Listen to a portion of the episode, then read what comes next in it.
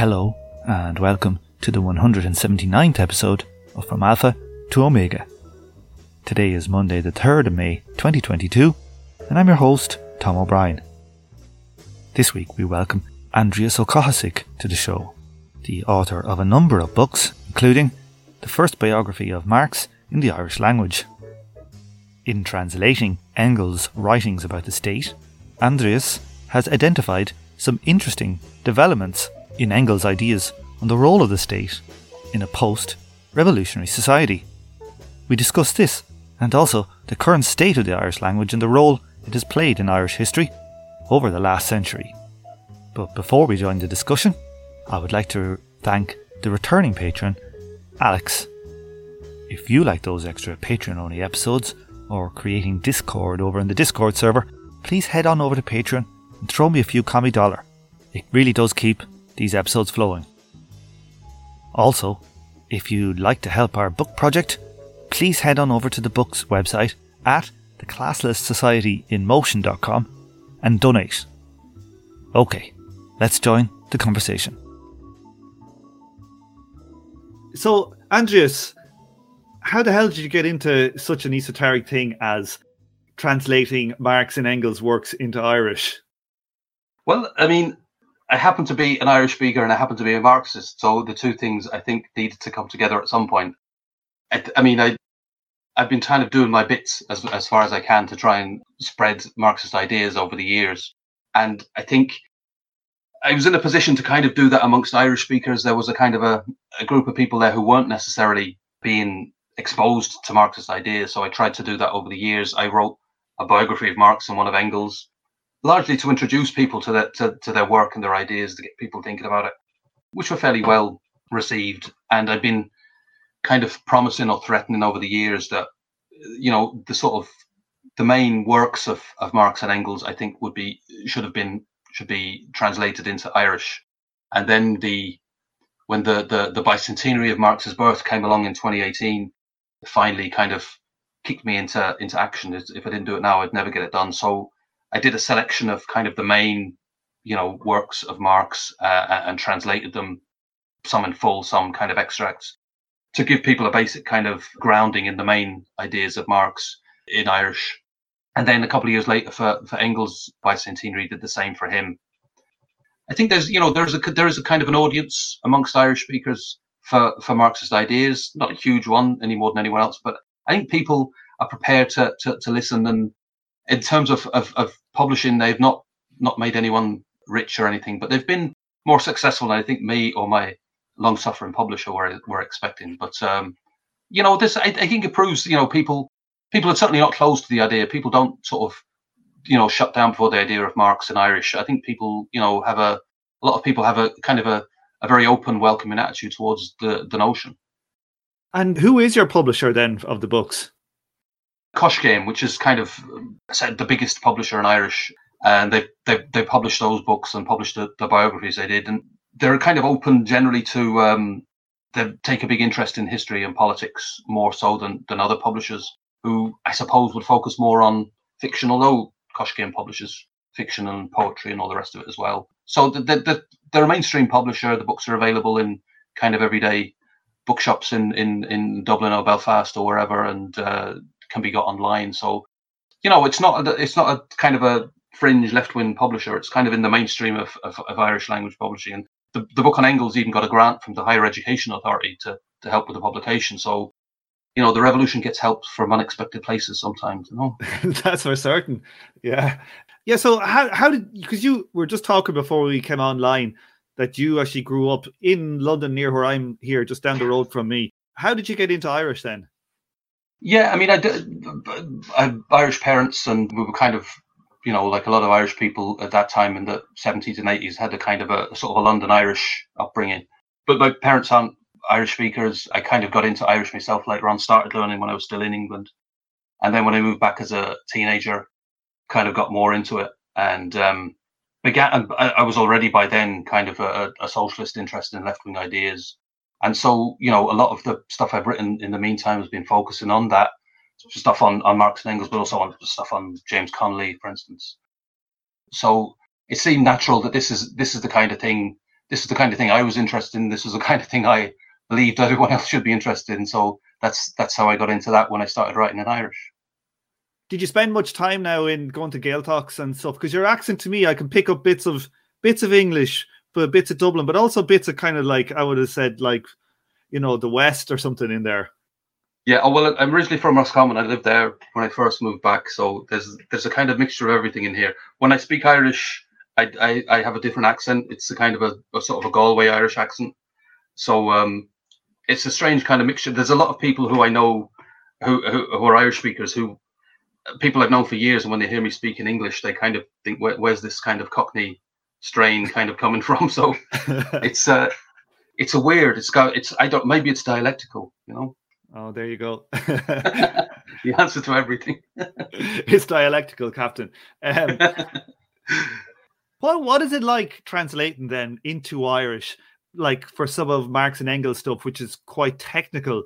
Like, what is the you know a lot of you know, a lot of times like people kind of typically like I remember being in, in school and we had like I went to school with some boys from Rathcairn, which is a Gaeltacht area near where I grew up. And I remember a teacher asking them one time, you know, what's the Irish for a deep freeze? And uh, the guy say, you know, on deep freeze, so dead deep freeze. Like, and what kind of and what kind of difficulty does translating into technical language, you know, some of Marx or Engels' works for words that probably maybe not even have been in the language at the time of when they were written, you know, in the Irish language, say.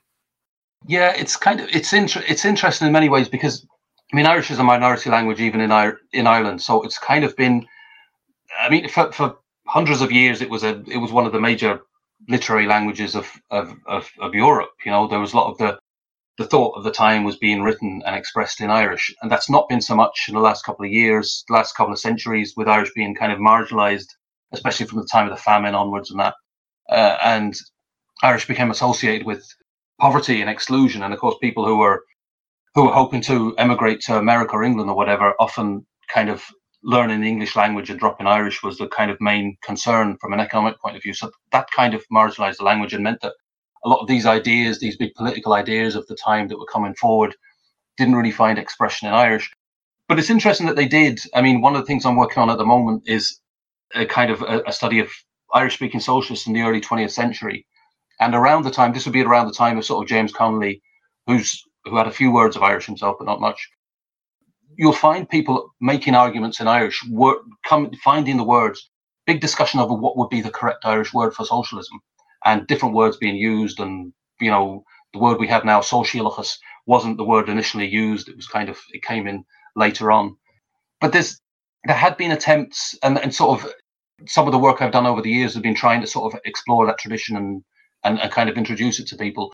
But there was a challenge to be done because some of these words hadn't really been translated. No one, I mean, I, I, translated bits from Capital, so no one really had gone into, you know, the tendency of the rate of profit to fall in Irish, as far as I can tell. And the, the thing is, it actually translates easier into Irish than to English. I mean, the phrase in English is quite a mouthful, uh, which is why some people do this thing which annoys me, where they call it TPRF or whatever, which means you have to kind of decode the right the writings and all, all the rest of it.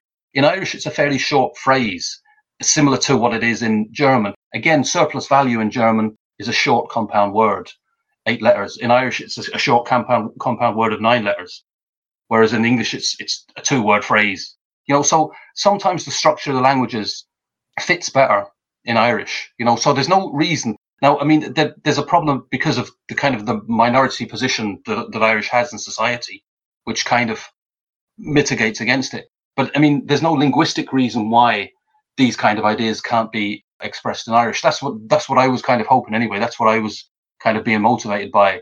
And you know, the challenge of kind of being, you know, completely faithful, getting to these the ideas of Marx, which which I'm kind of the, the ideas I agree with myself, getting them across faithfully and properly and accurately, but also in a way which people would would recognize as kind of proper Irish expression, which Irish speakers would would be able to to kind of uh, see as as this this is this is our language. This is what it says. These ideas are not foreign to us. They they they fit in. You know. So that was a, that was a challenge, an interesting one. I mean, people have their own views how successful I was, but I I mean, I certainly I certainly relished sort of having a go at it. You know. So I'm a very big falling rate of profit guy. So you're going to have to tell me what's the Irish for the tendential fall in the rate of profit. Come on now. Kleine Titta and Rata Brabby. Kleine Titta and Rata Brabby. Yep. go. Very good. I'm going to have to start using that one now. Instead of the yeah. TPRF or whatever, I'm going to use that and really confuse the shit out of people. um, talk, just talk about the state of the Irish language at the moment. Is there, am I uh, correct in saying there's a bit of a revival going on in, in teaching through Irish? That there's a lot of Gael schools. It's been driven mostly by the by the parents, as far as I know. Is it? Am I correct on this? There is a, been a, a huge increase over the last kind of maybe 30, 40 years in the Gaelscoil and the Irish language schools. And this, these are schools in English speaking areas where everything is taught through Irish. And there is, there's been a, a, huge kind of growth in them. There's a bigger demand for them than the, than the supply, you know, like in the part of Dublin where I live, there, there isn't one, but there's a huge demand for one. And it's been decided that the next primary school that we, op- that will be opened here will be a girls' Gaelscoil. And still, you know, the number of people who are asked would they like to uh, send their kids to a girls' Gaelscoil is always higher than, than what's available. Now, the thing is, often the people who send their kids to a girls' Gaelscoil don't speak Irish themselves, but the, the kids kind of pick up a basic knowledge of Irish, get into the habit of speaking Irish naturally when they go to school every day. So it's not, you know, it's not a lesson. It's not sort of, okay, for the next hour, we're going to write Irish on the blackboard and you're going to write it down in your copybook. It becomes more of a natural thing. It's the language that they that they speak, that they play in, and and, and so on. It kind of helps to to to pass it on to a new generation. There's a problem then, of course, when it gets to, to second level the supply of Irish schools at the, the, secondary level doesn't keep up with it. And then again, third level at the, the university level, there's not a huge amount apart from Irish itself is taught through Irish. But say, for instance, someone, there would be people who wanted to say, for instance, study history or maths through Irish. This is not an option at university level, even though you might have done all your education up to the age of 18 in Irish. You're forced to, to speak, to, to, to switch over to English at third level. But there's a very sort of positive attitude to Irish, which doesn't necessarily doesn't necessarily kind of solve all the problems because the Gaeltacht, which is the Irish speaking areas, the communities where people speak Irish, not just at school, but at home and when they meet each other in the street, are, are kind of shrinking and the language is under attack because for the same reason as hundreds of other minority languages and cultures are under attack because as effectively, you know, capitalism kind of likes big languages and doesn't like diversity. And so, for instance, when a multinational company sets up in the Gaeltacht, they expect people to speak English. There's been cases where people have been disciplined for speaking Irish on the factory floor in Gaeltacht areas. Capitalism is not a good a good system for promoting diversity and people and, and, and the idea of people having indigenous cultures. It tends to to mitigate against that. So, you know, in terms of allowing these areas, which are largely for the most part kind of isolated areas, which lack, you know, basic economic requisites and infrastructure and all the rest of it is a challenge, which, you know, ultimately I think leads people to the kind of ideas that Marx or Engels were putting forward, which is that you need radical social change where so that communities like this can survive and people can continue can continue to live in in their own way. So I think that kind of again feeds into the way that there's an opening amongst Irish speakers for the, for, for those for those type of ideas. From my point of view, I always think the Irish state has had a very, very deleterious role in the you know in the nature of how the Irish language is developed. Like there has been no there's been no effort to really rescue the language, like say a revival in Wales or say in Israel of of Hebrew. They've kind of they paid only kind of a lip service to it by making sure everything there's an Irish translation, but not actual real policies that will bring the language back from because it's on its knees at the moment.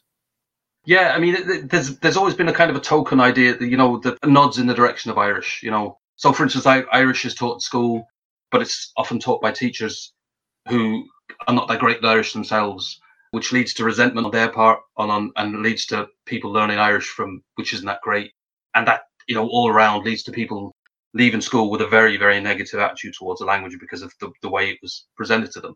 That's kind of improved better in the Gaelscoil. It's more natural. It's not just you suddenly switch to Irish for for half an hour a day. It's kind of part of the fabric of it. So the more that develops, it, it helps. Also, things like the fact there's now a television channel in Irish for the last 20 years or so, and a radio station as well, which, which were both things which had to be forced. The state didn't give them.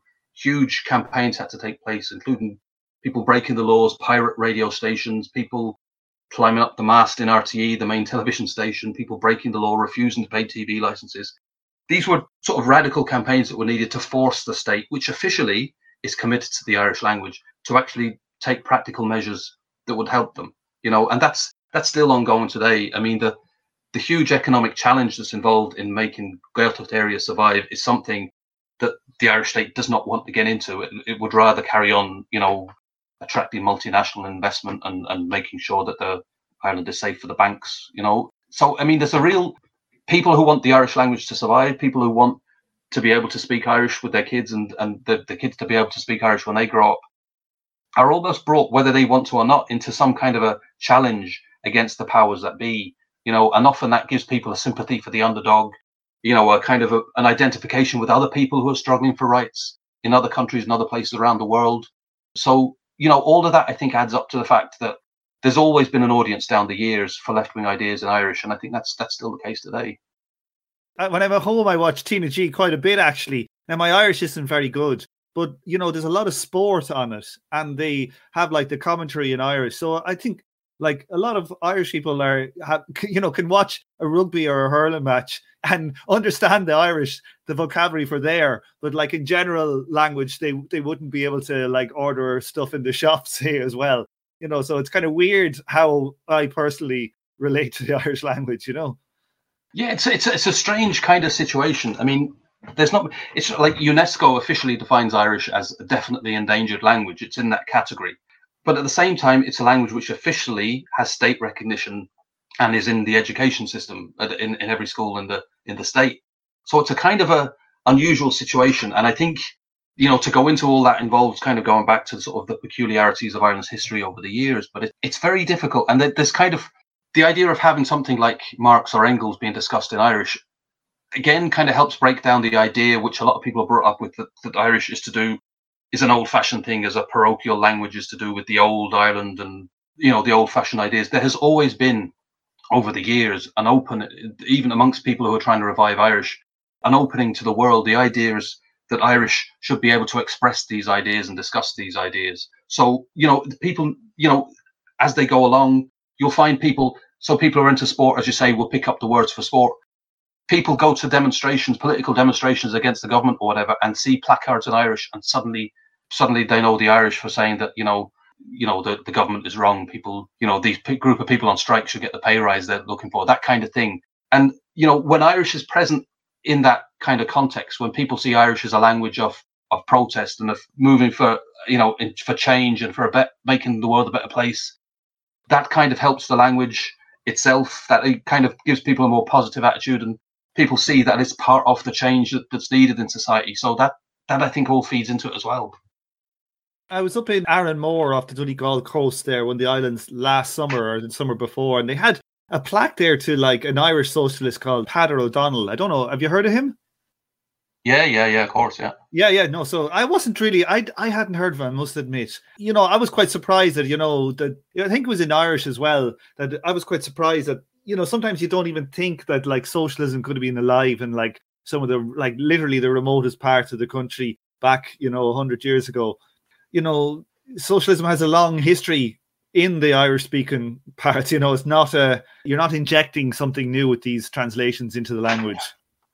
Yeah, and the thing is as well, because of the history of emigration, because so many people from Ireland have, have travelled around the world, and people from the Gaeltacht, as one of the poorest parts of Ireland, have travelled more than most.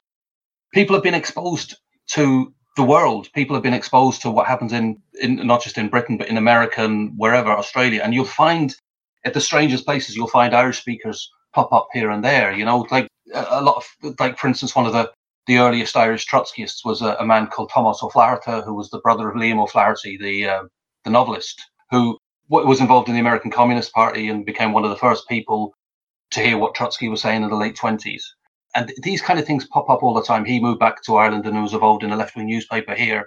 And people kind of sometimes find it strange, but at all times even for instance, the way in the late 60s there was a Gaeltacht civil rights movement, which drew from the civil rights movement in the north of Ireland, but also the civil rights movement in America, which a lot of people had experienced firsthand. A lot of people had relatives and friends who lived in the US and saw what had happened. And people did the same thing here, had marches and demanded civil rights and walked out, marched down to Dublin and got battened off O'Connell Street by the by the by the guards and all this kind of stuff. And there was, you know, whenever there has been moves in radical direction in Irish politics, whenever there's been, you know, movements looking for real change in in, in Irish society, society, the language, the Irish language, and Irish speakers have been in there, and that's a, that's a kind of tradition which isn't that well known. It's not it's not really what you get taught at school, but um, it's there, and I think you know it's important to to, to, to show that it's there and to, to, to, to carry it on, really. Andreas, you've recently been translating some of Engels' works on the state. Do you want to tell us a little bit about that? I mean, one of the big questions that Engels faced in his writings was the state, what it would be, what it exactly was, how it came into being, what kind of transformation it would undergo in the event of a socialist revolution. And you can find this all through kind of what Marx and Engels wrote. And generally speaking, the idea is fairly clear that, that a socialist revolution would result in a society without a state, that the state would, would, would disappear, that this kind of idea of having a coercive force of police and soldiers and prisons and all the rest of it would go by the by there's various kind of emphases you find in their writings as to whether this will be a gradual process or a quick process or how soon it would begin how soon it would it would finish. But it's a it's a fairly kind of constant theme that this is this is socialist society that they were talking about that would emerge from a revolution would eventually get rid of the state. And this is something that engels deals with as well in socialism utopian and scientific which is obviously one of the famous texts of his, one of the famous texts of Marxist thought, which has been a huge hit with people ever since it was it was first published. And when I was doing the translation, I, I compared various versions of the of the book. It was originally published as a series of articles. It emerged from a, a wider work directed at Eugen Dühring, uh, uh, an academic in Germany who had announced that he was a socialist, and Engels was was was criticizing. But when the what I noticed was there there was quite significant changes that had taken place from one version of the text to another, from the original series of articles which were published in a German socialist newspaper until the final German edition of Socialism, Utopian and Scientific in 1882. There were quite big differences, and these differences had seemed to have gone unnoticed. So when I did the translation, I kind of noticed what these differences were, and it seemed to me strange that these hadn't been commented on before, as far as I could see. So the first article he wrote uh, against Dühring in uh, Vorwärts was in I think January '77. So we're seeing mm-hmm. a kind of a change over maybe a five-year period. Yeah, yeah. Between that and the the, the German, there's a kind of a, a, a different. There's the, the the series of newspaper articles which are published start in 1877 till the middle of 78. Very soon after that, they're published in book form in German. Then a few chapters are selected out of that and published as a pamphlet, Socialism, Utopia and Scientific, in French translation. Then Engels prepares a German version in 1882. And the thing is, at that point in 1882 is when you see the changes come in, things which are different to the original version of 77, 78. And sometimes they're just minor things, they're fairly stylistic points. But on some issues, they're, they're I think, quite significant shifts in, in his thought. And, and on the point of the state, a very famous passage of Engels kind of changed considerably there. So, what was this passage then that we're talking about here? Okay, this is this is one where, which would be well known, but the original version appeared in Vorwärts, the German socialist newspaper, in May 1878. Said, I'll just read it out here. The first step by which the state truly comes forward as a representative of the whole society, taking possession of the means of production, the name of society, is at the same time its last act a state. In place of the governing of persons comes the administration of things and the direction of production processes. The free society can have no use for and cannot tolerate any state between itself and its members. It's in this light that the catchphrase about the free state is to be judged, both in terms of its agitational justification for the time being and its ultimate scientific insufficiency. So that, that's how it appeared in May 1878 and in the first edition of uh, Eugen Dühring's Revolution in Science, which was what the book was called when the, when the articles were published as a whole.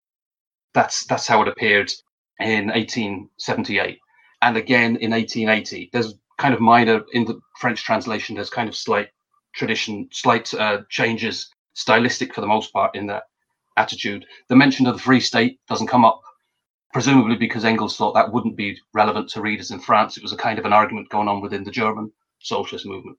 But that stays the same. It's in 1882 when there's a, um, a German edition of Socialism and Utopian and Scientific being prepared. Engels revises it, and, and there's evidence in his letters that he said he was doing quite a, a thorough revision, particularly of the, the final section of the pamphlet, which is where this comes in and it, appears then in a, a different form, if you like. So, what were the changes then between the, the original and, and this this latter form? So, the, the, the first sentence I mentioned there about the, the state taking control of the means of production being its last act as state, that now becomes its last independent act. And the significance of that is you could argue about maybe there were other acts envisioned there. Then another sentence is brought in where Engels writes, the intervention of a state power in social relations becomes superfluous in one sphere after another and get then goes to sleep by itself. That wasn't in the first edition. And then later on, later on, after the thing about governing of persons being replaced by administration, he adds in a sentence which is famous now at this point anyway. The state is not abolished; it dies out. And then at the end, when he talks about the Free State slogan, he says, and in this light, too, can be judged. In this light, too, the demand of the so called anarchists that the state should be abolished overnight. So there's changes being brought in there, which I think shift it from a, a kind of into a less kind of libertarian uh, direction, if you like. These are all kind of, you know, these words have to be used with great caution, but it's not as libertarian. The state is not as opposed as as strongly as it was. The bit about uh, saying that a, a, free society can't tolerate a state, that's been dropped. And instead, we have, say, a, a, a sort of affirmation that the state can't be abolished. It kind of it dies out. So it becomes a sort of a longer process and, and a process which kind of happens almost by itself, you know? It, it seems like there's a less emphasis on a kind of revolutionary disruption and throwing out of the state. Yeah, I mean, it kind of it's seen as almost a natural result that, that happens, you kind of you don't really, really really need to get too worried about it. Just once we've done the revolution, the state will kind of look after itself and it'll it'll fall asleep and go off by its own accord. So that's I think a fair, fairly important shift of emphasis. I mean, people could argue back and forth over whether that was a more realistic point of view than the earlier one, or whether it's it's as you I think I think you'd be right in saying it's less revolutionary. There's a lot of emphasis on the idea of actively deciding to get rid of the state, to to throw throw it away. So that's that's I think an important an important shift there, uh, uh, certainly in emphasis at least. You mentioned there that it, this shift might have had something to do with uh, Johann Most. Do you want to describe who he was and, and what the arguments were with him? Yeah, he was um he was someone Engels was not a fan of at all. He was um he was a parliamentary deputy in the German Socialist Party in the seventies, and when this fella Dühring announced he was a, now a supporter of the of the party, the SPD, there was a great welcome for this. They thought this was a huge feather in their cap. This big sort of academic now was on our side. The problem was that when he instead of just saying, "Right now, I support you. What do you want me to do? Give me some leaflets to hand out or whatever," he said, I, I agree with you now. And by the way, you've been getting all these things wrong, and you should listen to me." He was kind of um, had this, according to himself, he was putting socialism on a higher philosophical basis. And this was what Engels got annoyed with in the first place and why he kind of decided to take him on. The articles he wrote against Dühring faced a lot of opposition amongst leading members of the, the, the Socialist Party in Germany, including Most, who led an attempt to prevent them being published. Uh, he, he brought in resolutions at conferences saying these articles should be stopped, they shouldn't be published. In the end, there was a kind of a compromise reached where they were still published, but not in the main newspaper. They were kind of shunted off to a, a supplement at the back of the newspaper out of the way. So Most was, was not someone that Engels was a big fan of. And around the time he was doing this revision of the pamphlet in 1882, there's a, a mention in the letter where he, kind of refers again to what Most was up to. But by this stage in 1882, Most had, was no longer a parliamentary deputy. He'd become an anarchist. He was now saying that the, the state should be uh, abolished the state should be abolished, and that that would be the solution to the the the, the problems of, of the world. And Engels, I think, at this stage may have been, you know, anxious to argue against Most. You know, Most had been expelled from the party because of these views, and there were some people who thought that was a bit harsh. Engels didn't. Engels wanted to kind of make quite clear that this kind of person was no use to the party. We were quite right to throw him out. He had nothing to add. So the ideas of Most are kind of the ideas that he's arguing against. The idea that you just abolish the state and that's the end of it, are what he's arguing against. So it's possible that that's what uh, that's why he made the change he did. That's only speculation. There's something similar shortly afterwards in in 1883 when Marx died. Most claimed was still putting forward these same ideas, but claimed that Marx agreed with him, and Engels, you know, uh, shortly after Marx died, wrote a very clear reply to that, where saying that Marx d- uh, did not agree with these ideas. And the thing he said, what he writes in that about the state, where he says um, in that article, he says um, that, that Marx believed, as he did himself, that one of the final results of the future pro- proletarian revolution would be the gradual dissolution and ultimate disappearance of the political organization called the state. Now, that's very similar to what he wrote a few months earlier in the revision. A, he's talking about a gradual dissolution and ultimate disappearance. So it's a longer time frame. And again, that's in the context of replying to Most. So that leads me to think, and it's you know it's an educated guess more than anything else, but it leads me to think that maybe the influence of Johann Most was was was on Engels's mind when he made this this this revision to the pamphlet a few months before that. And then we get to again. There is an 1885 edition of basically. Well, what I I've normally kind of known the two texts. One as uh, anti-Dühring. so, like, mm. is it hmm. actually called technically called anti-Dühring every anywhere? Is that just like what people say? Or That's that a it? nickname. I mean, it's it was yeah. it was called uh, Herr Eugen Dühring's Revolution in Science, which is a kind of a ironic title, but it's a bit of a mouthful. But um, anti-Dühring. It's not the most elegant title, but I suppose it's uh, it's what it's, it's known as anti-Dühring. Yeah. In the English, tra- there's an, like an English translation. The, the word that like personally I I've always heard was uh, the state withering away, like it withers away. Yeah.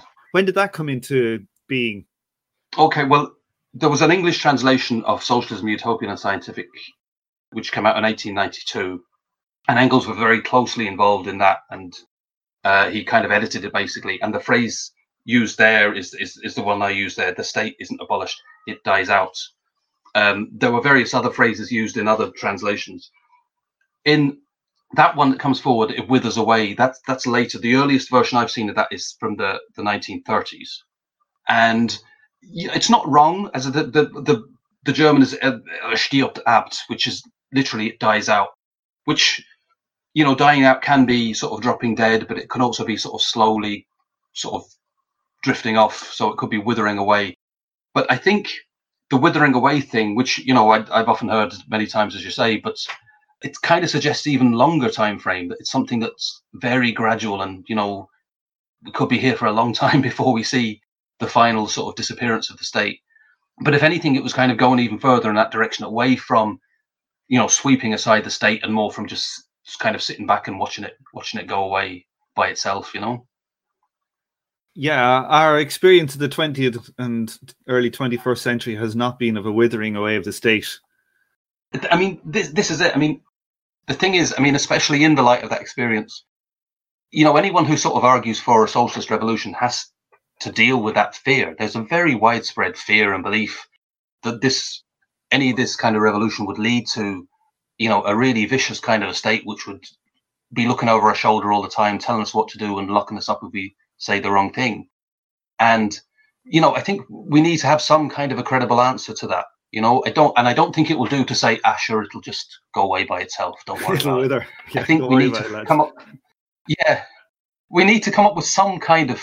I mean, obviously, it's not possible to say in advance this is exactly how it will go. This is, you know, a, you know, five years after the revolution we'll abolish this or it kind of depends on the situation the revolution finds itself it depends most of all on the resistance that a revolution faces from from the capitalists is trying to abolish but you know i think we need to sort of have a bit bit more kind of an active idea of doing it that what we want to do is to get rid of this state as soon as it's done its job you know it, it, would, it would be necessary because you're dealing with a very powerful and vicious class when you're talking about the capitalists, they will likely do everything to hold on to their power, we're going to need to defend the revolution against them and try and, you know, push them back.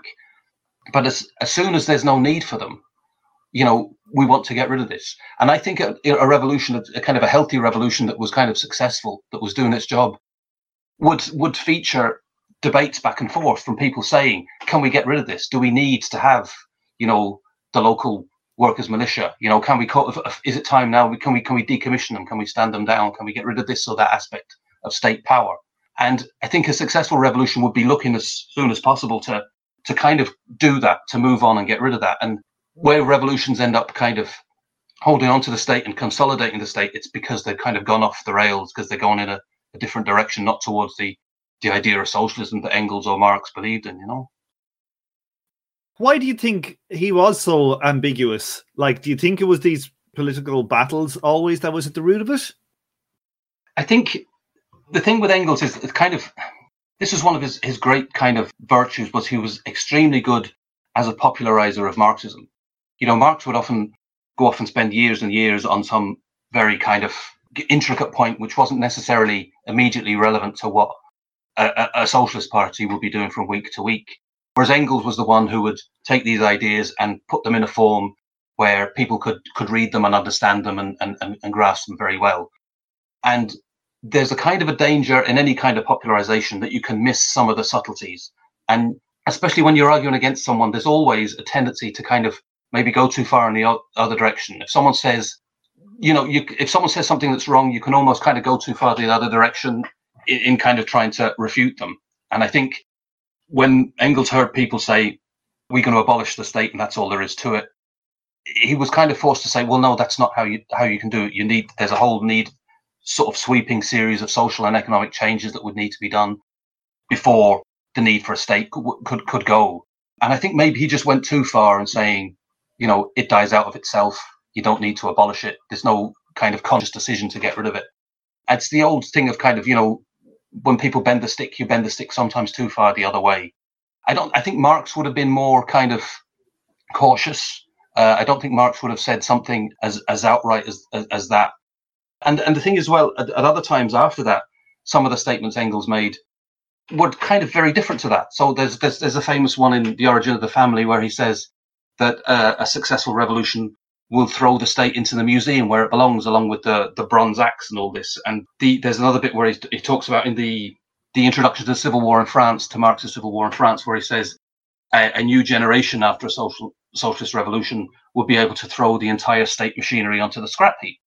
Now that's that's abolishing the state. That's a, a, people deciding we need to put this into the museum. We need to throw this on the scrap heap. It's not saying let's sit back and watch and wait till it goes and it's all, all in its own good time. So, you know, there's kind of contradictions there. And sometimes Engels put maybe too much emphasis in the wrong direction. I, I mean, I'm not arguing here that Engels was quite kind of, was, was someone who was completely wrong. I just think in this particular case, he was maybe led to put the emphasis in the wrong direction, know? Yeah, and you said in the article it's quite surprising when you went through it that there was no real discussion in the literature about these translation and changes, modifications upon this topic yeah, I mean that that surprised me because if you look at say the collected works, which which started coming out in the seventies, and the, the German language collected works, the Werke, which were published in the sixties and seventies, they're fine editions. I mean, any, uh, anyone who's kind of used them is cannot but be impressed with the sort of scholarship that's involved there. And generally, they tend to go into big detail on how text changes. You'll see footnotes saying in the first edition this was phrased slightly differently, and sometimes even quite minor changes. But of course, it, I mean, it should be left up to the reader to decide what's what's important or unimportant. It shouldn't be sort of imposed on them.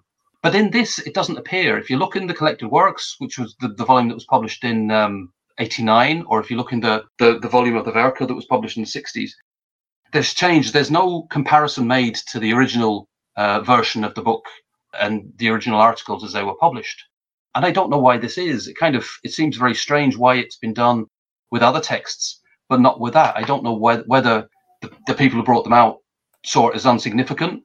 If they did, I think that's a very bad judgment, or whether they just r- would rather that it wasn't discussed because it was a it was a it was an issue that they r- would rather not go into. That that you know the questioning how Engels' idea on the the state kind of shifted from one side to the other over the years is not something they they wanted to get into. But it's, I mean, I think as far as I can see that when I did that in, in the, Irish translation, it seems to be the first time it was ever done, which is very surprising. But uh, yeah, it's it's it's very strange that that that, that kind of comparison wasn't done. Yeah, as a good materialist, I have a fair suspicion about why such a thing wasn't done.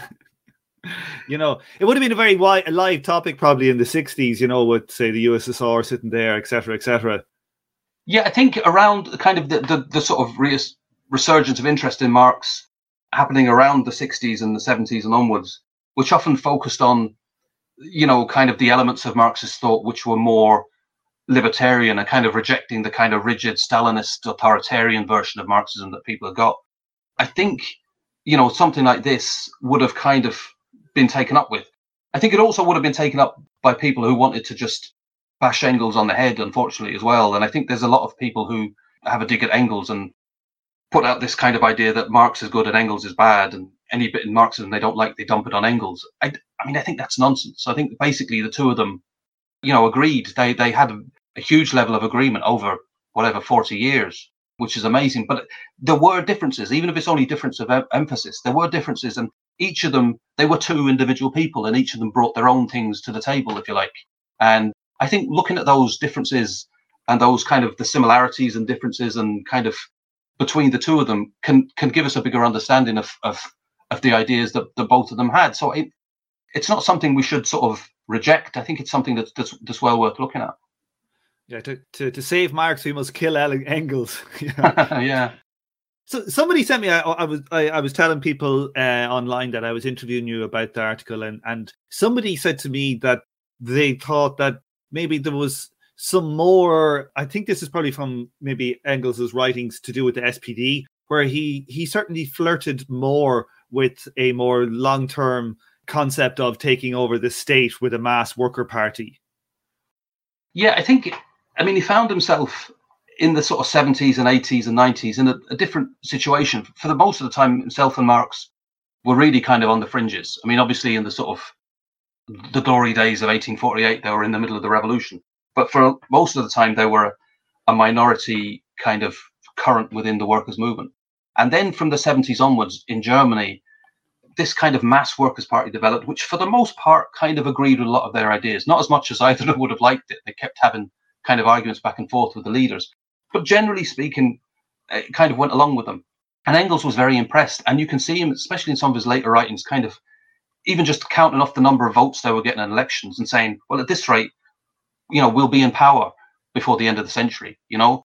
And it's kind of, there is, I think, a very, uh, a strong kind of atmosphere of, you know, the revolution is coming. This is, this is going to grow gradually and gradually. And arguing, let's not waste this. Let, let's not do anything that would jeopardize this. You know, we're, we're getting to the point where soon they won't be able to, to stand up against us. We'll have more votes than them, and that the revolution will happen.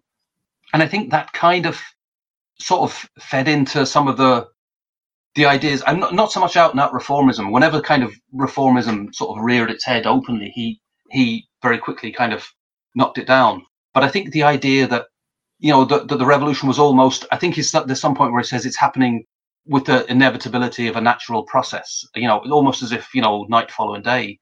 And I think that kind of fed into something which grew after his death in the Second International of this sort of idea of organic growing into socialism. You just kind of, we just carry on doing what we're doing.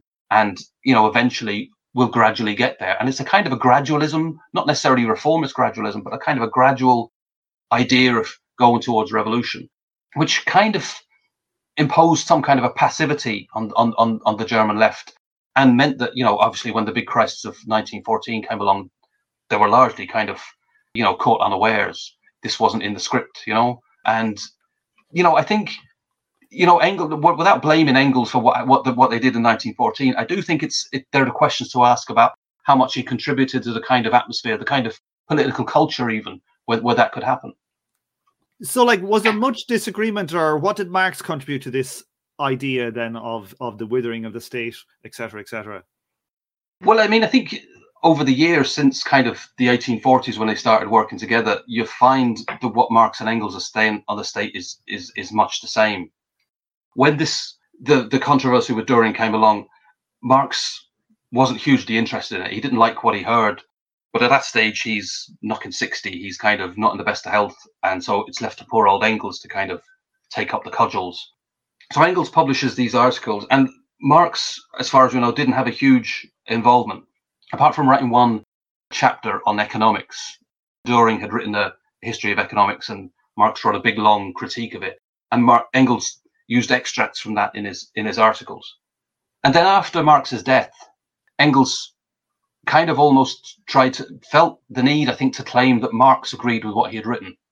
Uh, so he says in the 1885 edition, he said, "I read the manuscript over in full to Marx before it was printed," which to me seems a little strange for a couple of reasons. Firstly, the the book was published in sort of serial form from week to week in a newspaper, so there wouldn't have been a single manuscript, and there's certainly no manuscript like that has survived. And secondly, I don't know why it would be read to Marx. Marx, we know this from we can look at his letters and everything. He was reading like mad. He was, you know, up almost to the last kind of couple of years of his life was devouring books. He wasn't writing as much as he had been, but he was had no problem reading. So why he would read that, I don't know. But this this change that happened in 1882, Marx would have been unaware of. At that time, there's a lot of letters between Marx and Engels at that period in 82, mainly for the reason that Marx was away. They've both been together living in London since 1870. So there was less letters between them. They used to basically, Engels used to call around to Marx's house more or less every day. But at this period, there's a lot of letters between them because Marx is away. He's in the Isle of Wight, and then he goes to France, you know, to try and for the sake of his health. So there's a lot of, of letters between himself and Engels going back and forth. There's no mention in any of them of Engels of this is how I'm revising the pamphlet. There's not even a mention that he is revising the pamphlet. So he seems to have just done it on his own and not bothered Marx with it. And Engels writes a letter to Germany on the 7th of March, 1883, saying, Why haven't I got a copy of the pamphlet? This is scandalous why it hasn't been sent to me. This delay is terrible. So Engels wouldn't have seen the final pamphlet, nor would Marx, who died a week after that. It's strange because this quotation, the famous quotation that the state isn't abolished, it, it dies out or withers away, whichever version, is often quoted as if it was Marx that said it. There's a famous essay that Lenin wrote on Marx, where he wanted to show Marx's ideas on the state and quotes that sentence. Now, I mean, whatever substantial agreement there was between them, which which was huge, Marx could not have had any input into that sentence, which which he never saw, um, uh, which which died, which kind of he died before any copies of the pamphlet landed in London. So it's very strange. I think you know, people, uh, there's a kind of this idea of sort of Marx and Engels being sort of Siamese twins, and they kind of uh, uh, agree on every single thing, and there's not a single dot or comma between them. I think it's more interesting, uh, apart from anything else, if you realise that these were two separate individuals, and you know they both brought their own concerns and, and, and interests to, to what the two of them were doing together. And sometimes, and sometimes, of course, it was Engels who was bringing the good thing to the table rather than Marx and bringing up some point. Marx would never have written about economics if it wasn't for the fact that he read an article on economics that Engels wrote as a young man. So imagine Marxism without economics. So these kind of the kind of individual contributions they made and how they fitted into their joint contribution is, I think, something that's, that's worth looking at and gives us a better a, a better understanding of the of, of the whole. You know. So, do you want to tell us a little bit about then the publishing history behind getting your article published? Yeah, I kind of after I finished the translation, I thought this this kind of this was an interesting point and deserved a kind of you know a, a bit of a, a, bit of a wider audience. So I kind of wrote it up, and then I wasn't sure where the article could, could maybe get published because the it's not long enough or academic enough for a lot of, of, of, of journals, but at the same time, it's kind of not the kind of thing you could publish in a sort of popular newspaper or magazine. Uh, the first place I tried was Monthly Review in the USA, uh, and they accepted it, and um, they proofread it and copy edited, made minor changes, which I accepted and it was going ahead. But then I got a, an email from the editor of Monthly Review, John Bellamy Foster, where he said they decided they weren't going to publish it at all and made kind of accusations that I'd kind of made the whole thing up and falsified the evidence and and so on. And I, I kind of wrote back to him and sort of answered him back and sort of explained to him where you know where, where the sources were. I mean, one of the things he said was I hadn't translated from I hadn't used the translations in the collected works, which was a problem because the original 1878 version has never been translated into English, so I was forced to kind of do a new translation. But it, I think it seems to me uh, uh, that was a kind of a confirmation that there are a lot of people who don't really like to question the sort of uh, the sort of received idea they have, the idea that Marx and Engels were all you know agreed on everything, and what Engels said is is is grand, and it shouldn't really be questioned or kind of we shouldn't really kind of inquire too quickly into it. But then the people at the IMHO journal were good enough to publish it, and that's that's that was very nice of them. It's just, I mean, I think even if people think I'm wrong, if people think I've made a mistake here, which which could happen, then you know the way to do that is to is to answer and say where I've gone wrong. But these these these are things which I think is worth our while discussing, not kind of you know sweeping under the carpet. Did you get much positive response from the printing of it? Some. I mean, there's not been a huge. There hasn't been any comments up on the website as far as I can see. But people who've seen it have sort of said it was very good, and they kind of find it difficult to believe that this that this hadn't come up before. You know, I mean, hopefully, you know, the more people read it, the more people can discuss it and and uh, you know get the debate going because that's that's that's the whole point of the thing, really. You know. Yeah, certainly in some of the circles that I run on, you know, it's very online left. You know, it's more just kind of theoretical stuff that I'd be doing. But like, there's a lot of interest in the history of the SPD and the developments of Marx's political, you know, Marx's politics and how it developed and what were the what were the problems with SPD and etc. And this, you know, kind of really, you know, kind of critically looking at towards the history of the you know 19th 20th century marxism to see what we can do in the future and it would seem this is the type of stuff that you know a lot of people that i know would would actually be it is it is as it, it is an important thing for them it's a pretty critical thing mm. the role of the goddamn state after a revolution yeah it's kind of like fundamental yeah, yeah. I mean, I think there's a lot of sort of fudge involved, and to an extent, you know, you kind of we cannot sort of give an exact answer for what's going to happen after the revolution. We we may not be around, and if even if we are, you know, people who make a revolution might not listen to us, and they might be right not to. I don't know, but um, you know, I think we need to sort of face up to the facts that the way Marxism has dealt with the state, or what passes for Marxism anyway, has dealt with the state has has not been successful. It has been a failure. It's kind of given us a kind of a monkey on our back that people think we want to set up, we want to kind of do what Stalin did in the in the in the 30s or whatever. And in answering that, I think you know we need to have a more open approach to, to those difficulties, and we need to I think be more open to the idea of that what Marx said and what Engels said are things that we need to look at and discuss and and and question uh, and find out where either of them or both have got things right or wrong. And that that's that's a very healthy attitude, I think, to have to the ideas we have. Once we start sort of treating things as as holy writs, I mean, then we're, we're just going down a, a rabbit hole, and people will people won't listen to us, and they'll be they'll be right not to, you know. So, Andres, is there are you working on anything else at the moment? Well, the last couple of years, I've been focusing on um, a study of Irish-speaking socialists in the early 20th century, particularly three people a man called W.P. Ryan, a man called Peadar Macken, and Mícheál Ó Maoláin, who were kind of different people, were, were involved in the Irish left. Also outside, in the case of W.P. Ryan, who was at one point was the editor of the Daily Herald, the left-wing paper that was set up in 1912, and Peadar Macken was a Dublin man who was involved in the trade union movement and was a, a Labour councillor and eventually was killed in the Easter Rising in 1916. Mícheál Ó Maoláin was a man from the Aran Islands, Irish-speaking islands off the west coast, who lived all his life in Dublin and was hugely involved in the trade union movement and was imprisoned uh, in the 1913 Dublin lockout and again in 1916. And I mean, it's really interesting to me anyway when to go into the, the way they all the stuff they wrote, which is kind of almost forgotten about. It's kind of stuck in old newspapers. But there there was a really vibrant left at that time in Ireland, and there was a really vibrant Irish speaking element to that to that left.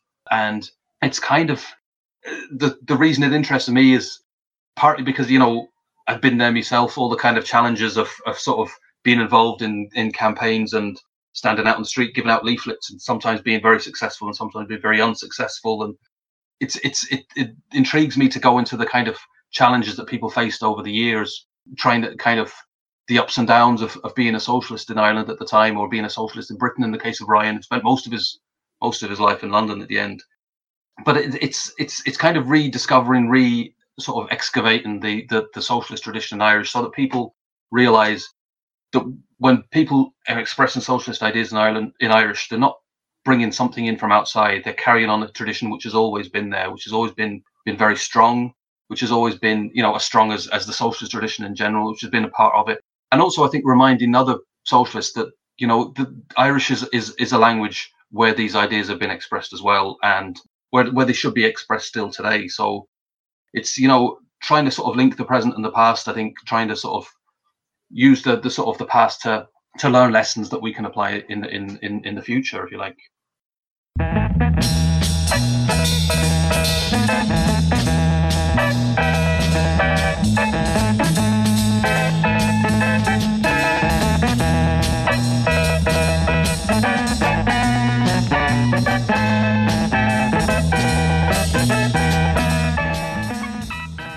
If you'd like to help fund the book that Donald and myself are writing about communist economic planning, please head over to the website, the Classless Society in Motion.com, where you can donate to our fund to help us get this book out in a finite time. Everybody who donates will get a signed copy of the book when it's released. So head on over there today and help us with this really important project.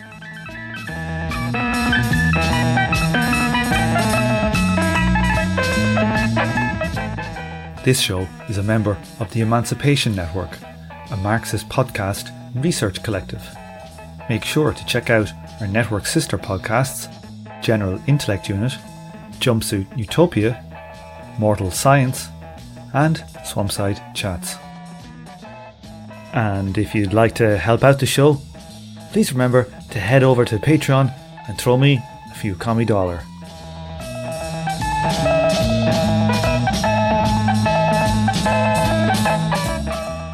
On this episode, you heard the theme tune The Order of the Pharaonic Jesters and Night of the Purple Moon by Sun Ra and his orchestra. Thank you for listening, and please join me for the next episode of From Alpha to Omega.